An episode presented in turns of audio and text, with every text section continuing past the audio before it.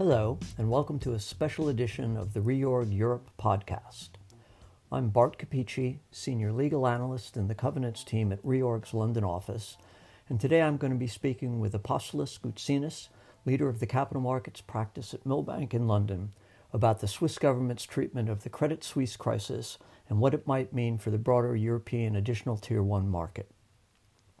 Apostolos has worked on a number of AT1 and other regulatory capital deals for banks and has very deep experience of bank restructurings in Greece and other jurisdictions. Apostolos is joining us on this podcast in a personal capacity, and his comments today are not attributable to Milbank or any other partner at the firm, nor should they be considered legal advice. Finally, while we express views as to what may have driven some of the actions taken, we were not in the room at the time, and our knowledge of the events is necessarily inferior to those who were.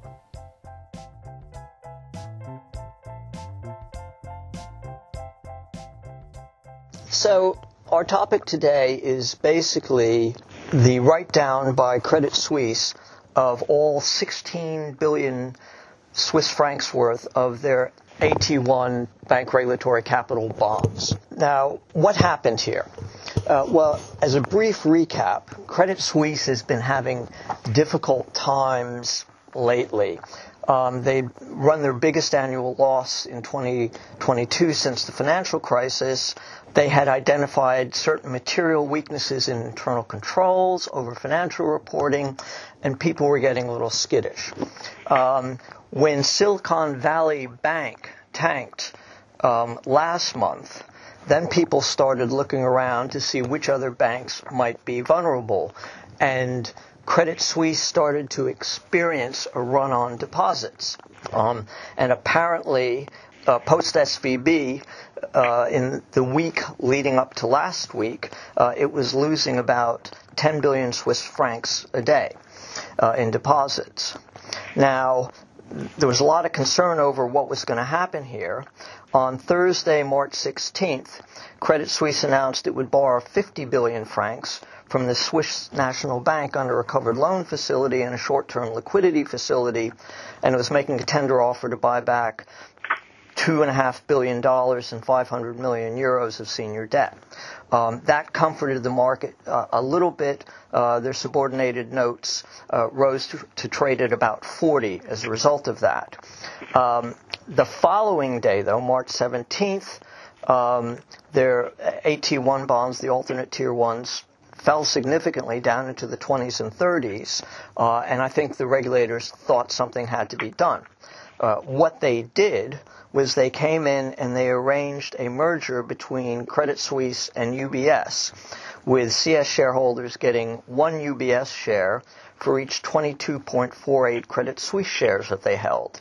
So a value of basically 3 billion Swiss francs for all Credit Suisse shares. In connection with that, though, they announced that they were going to write down all 16 billion of Credit Suisse's alternate Tier 1 capital.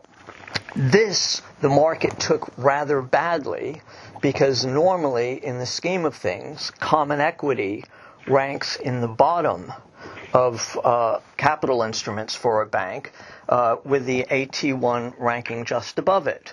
And everybody started to ask, how is it that they can be writing off their AT1 debt in full, but still giving three billion of value to the common equity which should rank below it? Well, one of the answers is you need to look at the terms of the AT1 bonds themselves.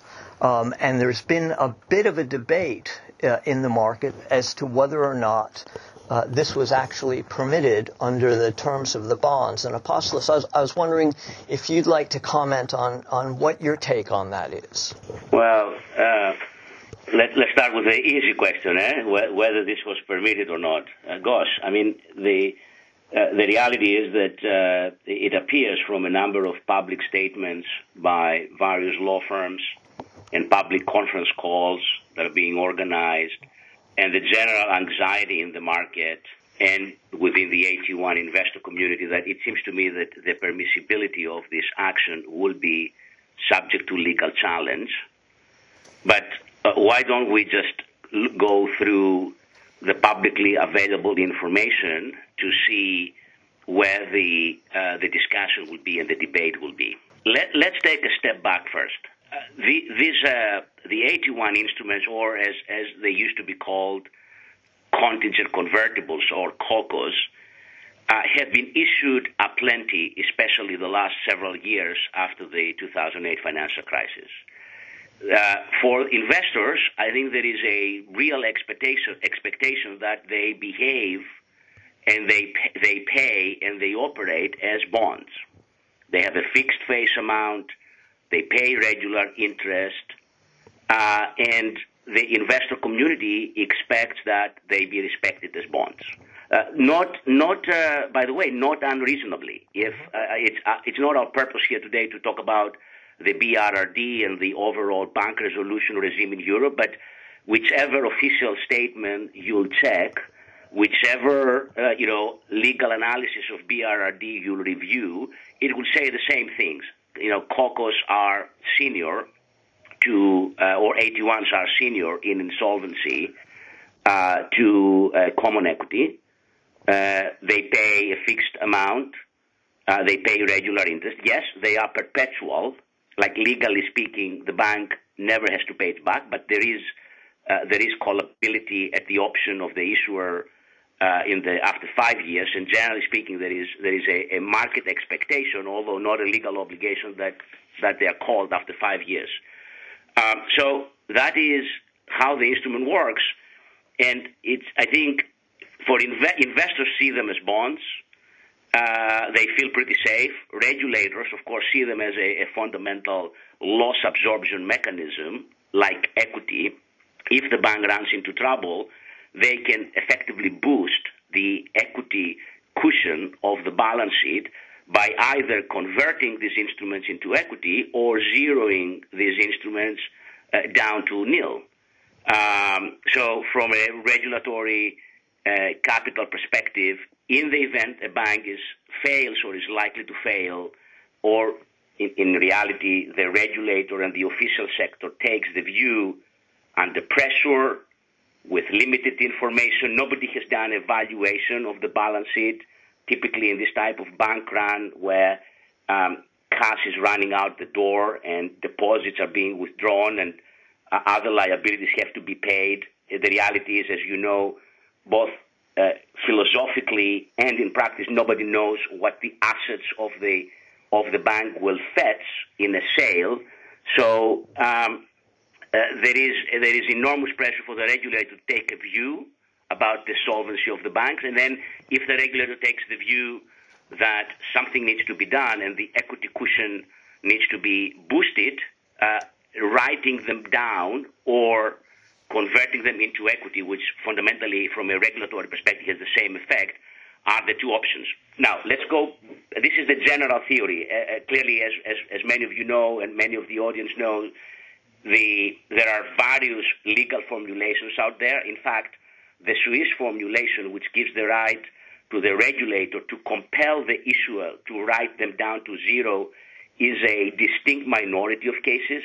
We'll, we'll come to this probably later on when we talk about the systemic impact of the Swiss regulatory approach or supervisory approach. But it is true that the overwhelming majority of instruments of AT1s out there aren't providing for uh, a permanent write down to zero. Um, most of them, most of them are either uh, calling for a temporary write down of coupon until solvency is restored or a certain regulatory capital threshold is reached, uh, or for convertibility, which, of course, from the perspective of the holder, uh, uh makes a lot of difference whether they will be converted to equity and as a result, rather than getting zero, they will get still a, a, a tradable instrument with value, which is uh, which is the equity.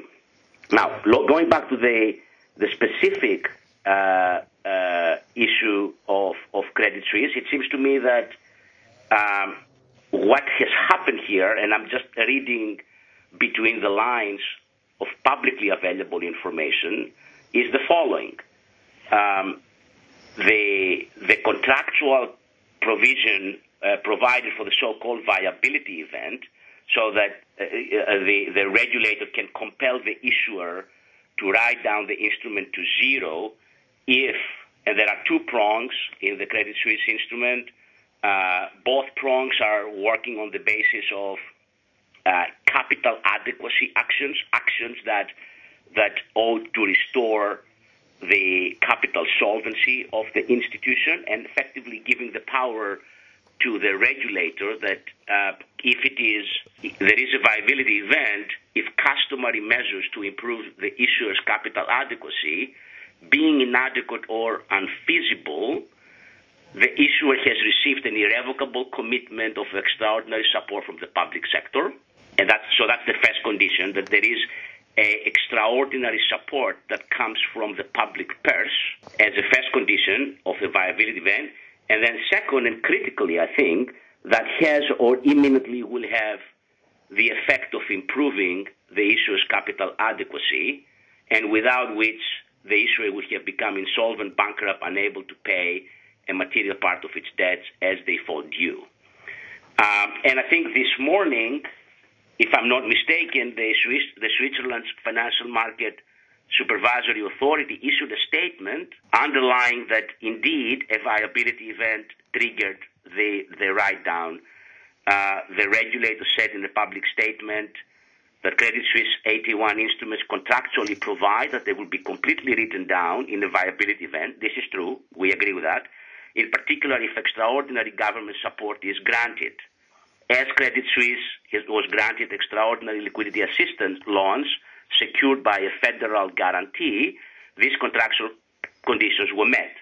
It's interesting to me, and I, and I believe it will be a hotly debated topic that in this public statement, the regulator was silent as to the second condition, which is that that the extraordinary commitment of support must be coupled with a determination that uh, the, the, relevant actions will have the effect of improving the issuer's capital adequacy. Technically speaking, measures that affect capital adequacy are really measures because you know accounting wise and legally you can't inflate your assets the assets are what they are you can only reduce liabilities um, uh, or you can you can put additional uh, cash uh, for common equity or you can uh, you can sell an asset at a profit or you can write down a, a debt, debt to zero or convert it into equity none of these things appear to have happened other than the write down itself.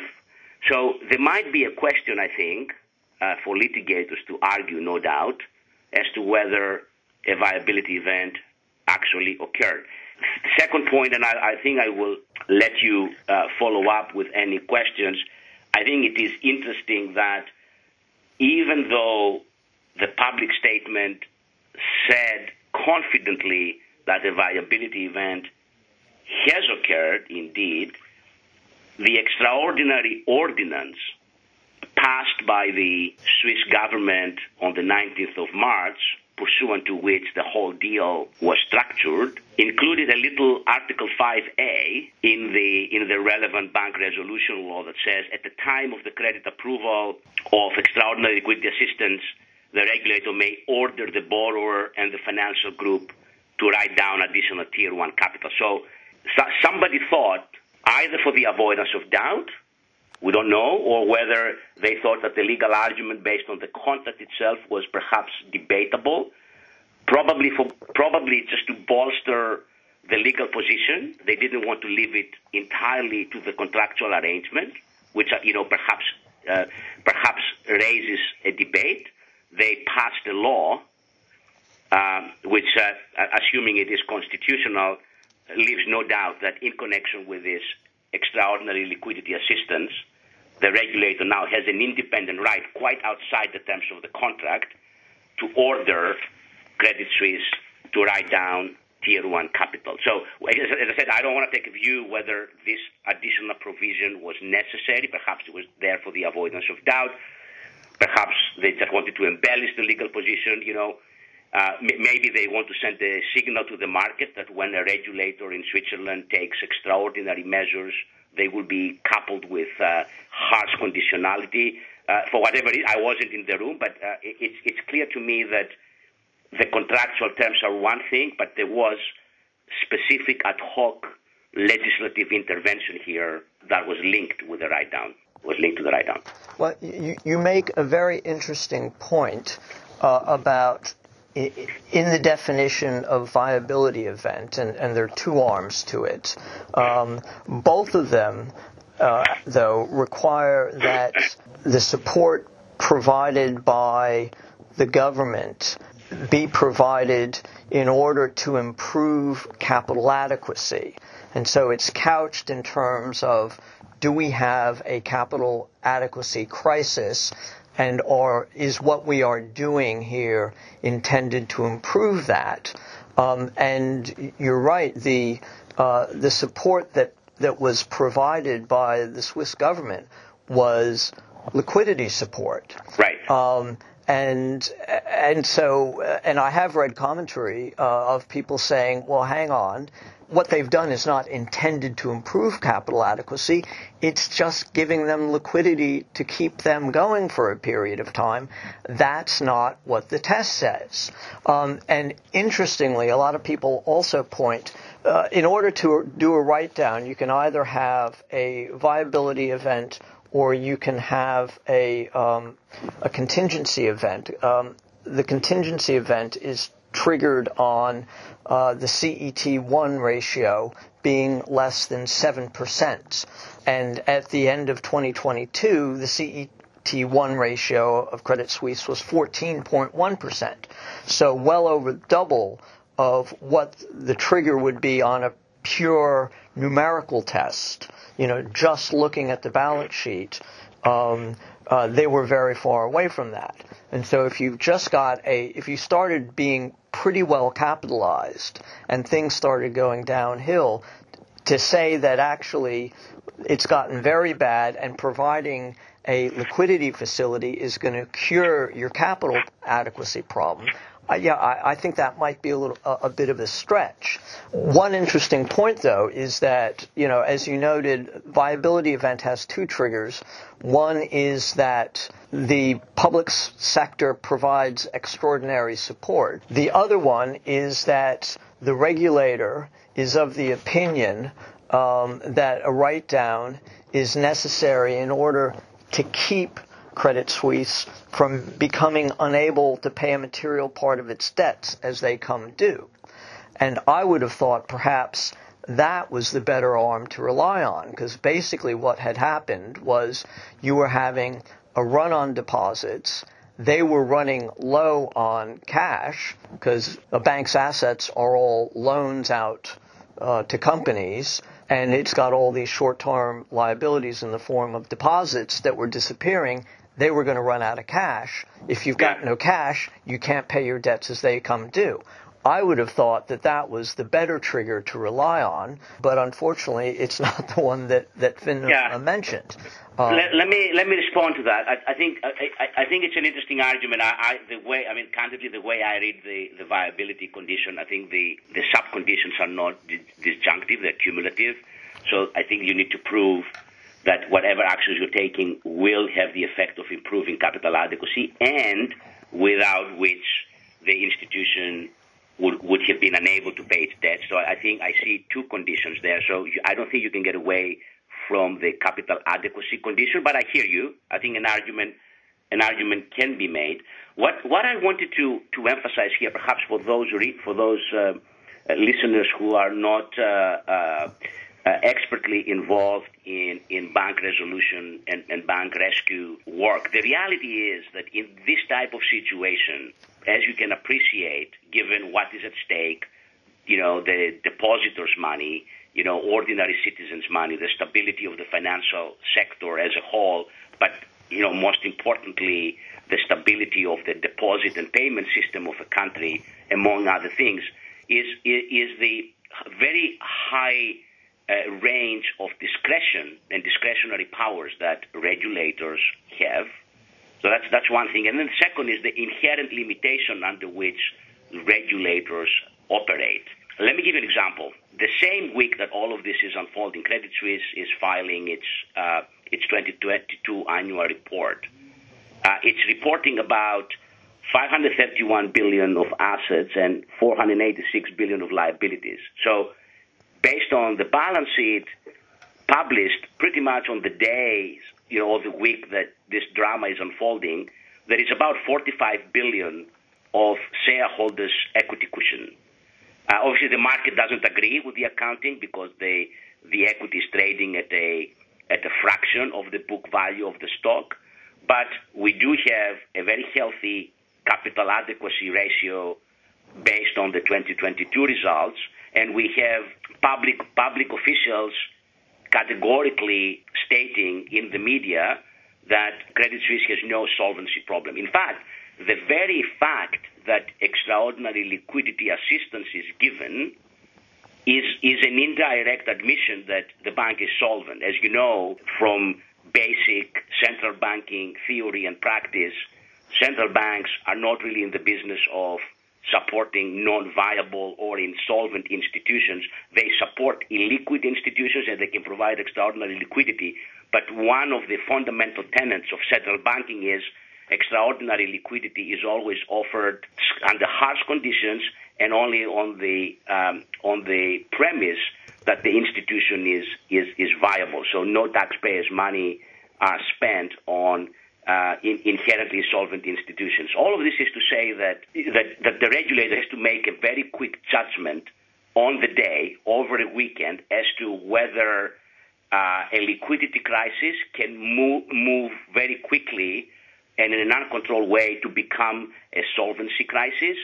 And the idea that certain measures are only dealing with liquidity and certain measures are only dealing with solvency, and there is a clear demarcation line between the two, I think is an exaggerated and largely a formulaic version of reality. In reality, if you stabilize the liquidity position of a bank and you avert a further bank run, then its assets on balance sheet, they, they will not be sold you know, in a, in a disorganized fashion. You can then sort of proceed into an orderly running down of assets to, uh, to, uh, to uh, achieve most of its value so that liquidity support becomes solvency support and, and vice versa. If you, if you ask uh, an auditor to run a valuation exercise of a bank on a given day, they'll tell you, okay, does this bank have sufficient liquidity? So should I mark down the assets in an orderly fashion, or should I assume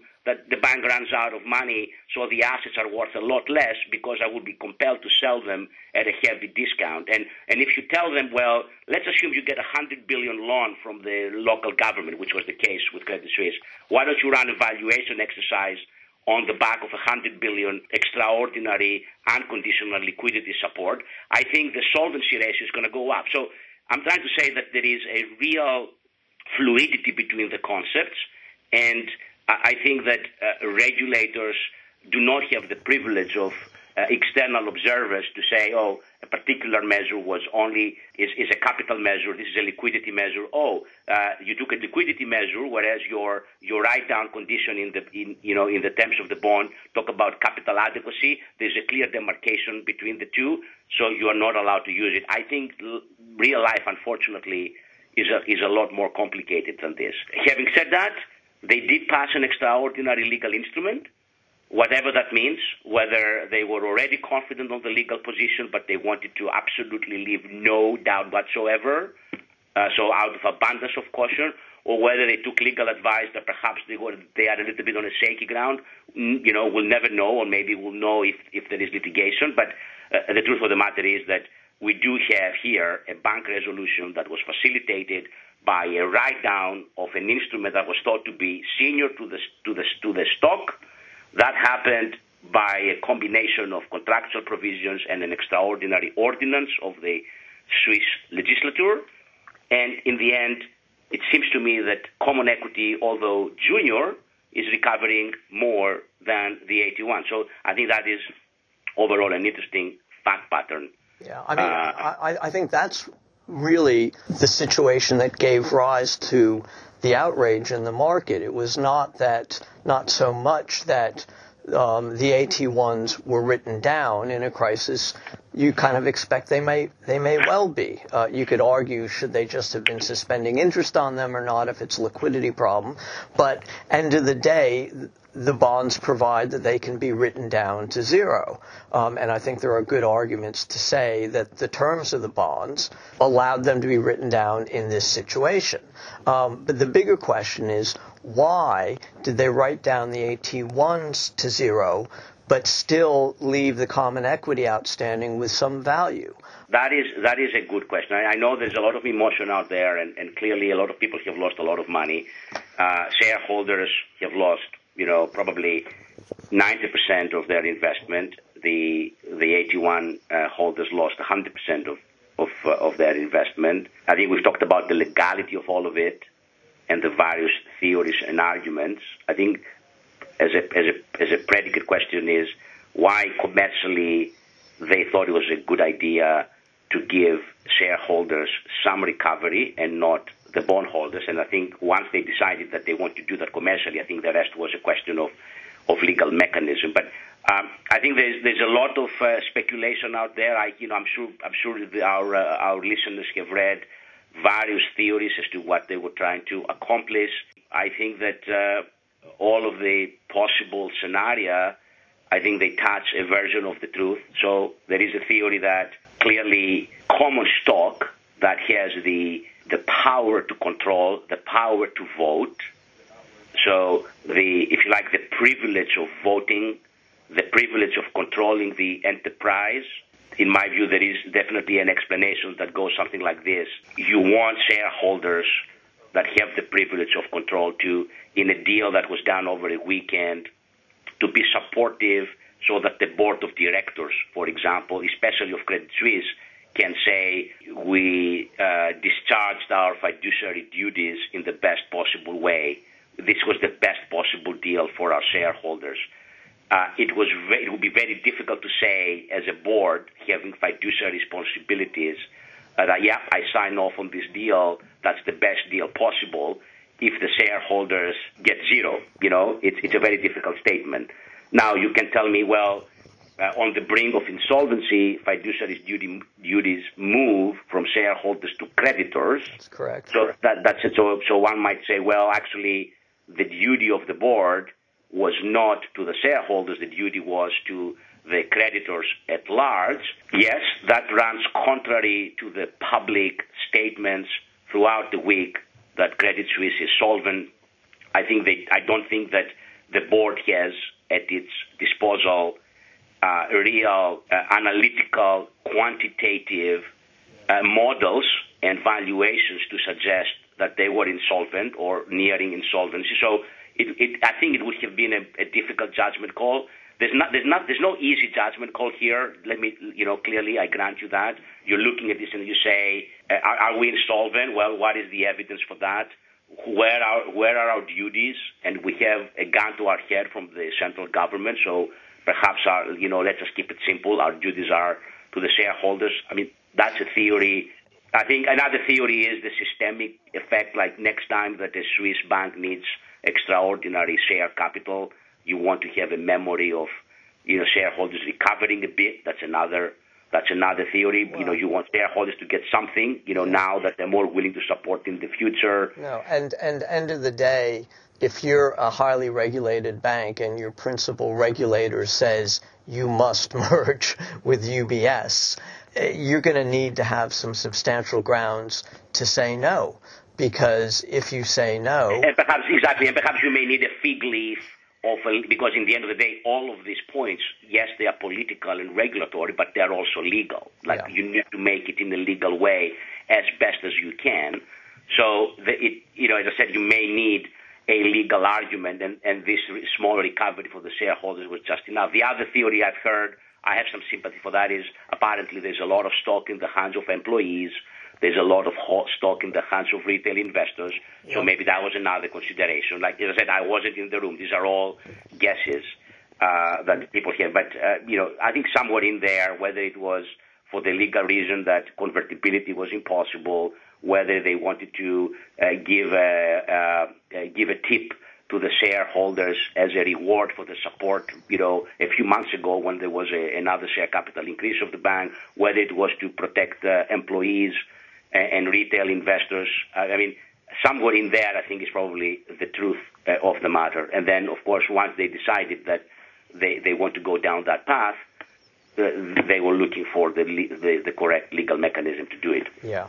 Now, let me ask you one final question, which is now that this has happened, what do you think this means for the broader AT1 market? I think um, the market will will need a bit of time to to absorb it. I think that uh, I think this is a sophisticated market. I think people will need to absorb uh, the facts, and, and in my view, I don't want to be nonchalant about all of this, but I do believe, um, having considered like the the legal framework, the regulatory framework, public statements made recently by the SSM and the European Central Bank and the Bank of England, but also understanding as best as I can the legal framework. I think that the Swiss uh, case was or has been an outlier. I think it's very difficult to see this uh, coming up in in in the in the eurozone, you know, in relation to other European banks uh, in the future. First reason is it has not happened in the past. You may you may remember a number of bank resolutions in Spain, in Greece. Mm-hmm. There are some examples. Actually, some of them are being litigated where AT1 instruments were written down. In all of the previous cases, where the European Union and its institutional apparatus had been involved, the AT1 instruments were written down only after the equity was fully absorbed and yeah. written down. So the natural order in the past, so if you want to judge a regulator by its actions, not by what they say, you know, the first point of good news for the European AT1 market is that European regulators have respected the order of priority in insolvency. That's number one. Yeah, that's right. Number two, there are very few instruments, if you want to be technical, very few AT1s, AT1 left in the market. I have done a brief survey, and I think there is there's a bunch of them in the UK, and then there is Switzerland, and maybe there is one in Spain, although I'm, I'm, I'm sort of verifying that. But I don't think that most, the bulk and the majority of the AT1 instruments in the market provide for a permanent and full write-down mechanism. They're either subject to convertibility, which of course produces a different outcome for the mm-hmm. holders, or a temporary uh, write-down. So we have, so that's the second reason why I don't think that the AT1, AT1 market should overreact is that um, uh, the, the Swiss uh, terms and conditions are a little different from the majority, if not the overwhelming majority of the AT1 market. And of yeah. course, anybody can go and check that. These are publicly publicly filed documents, but I don't think I'm wrong on that one. No, I, I think that's uh, that's a very good point because, for example, had uh, the Credit Suisse AT1s had a provision allowing for conversion to equity, then the AT1s could have flipped into equity and been treated the same as yeah. the common shareholders. Yeah. And so the big problem here of we've inverted the order wouldn't have arisen uh, yes. And and you know and, and this problem arose because that's the way the bonds were drafted. Yeah. So we have two good reasons already, and there's a third one. So there is a full legal and regulatory framework uh, that has been laid out by the European authorities and has been incorporated in the legal systems uh, of all the EU member states for bank resolution and, and bank recapitalization, the the BRRD framework, which uh, makes in 99.999% of the cases of either a precautionary capitalization, a bail-in, or other resolution action in similar circumstances, the BRRD in similar situations compels that loss absorption needs to follow the order of priority. So it's equity first and then AT1 I, I don't think it's 100% true that there can be no set of circumstances where BRRD will always provide technically and legally for a an equitization uh, in the order of insolvency. I think there is um, a very small gap, but in 99.999% of cases, either bail-in, resolution, precautionary capitalization, or other official action to rescue, recapitalize, or boost the solvency ratios of a bank. What happened in Switzerland, absent uh, an extraordinary usage of legislative powers, which I think is probably improbable, in any European jurisdiction, it's just not legally possible to see what happened in Switzerland be repeated. Yeah, I think that's a fair statement. Okay. Well, listen, Apostolos, this has been exceedingly illuminative. Um, I thank you very, very much for your time. Um, and uh, I thank all of our listeners for their time, and I wish you all a very good day.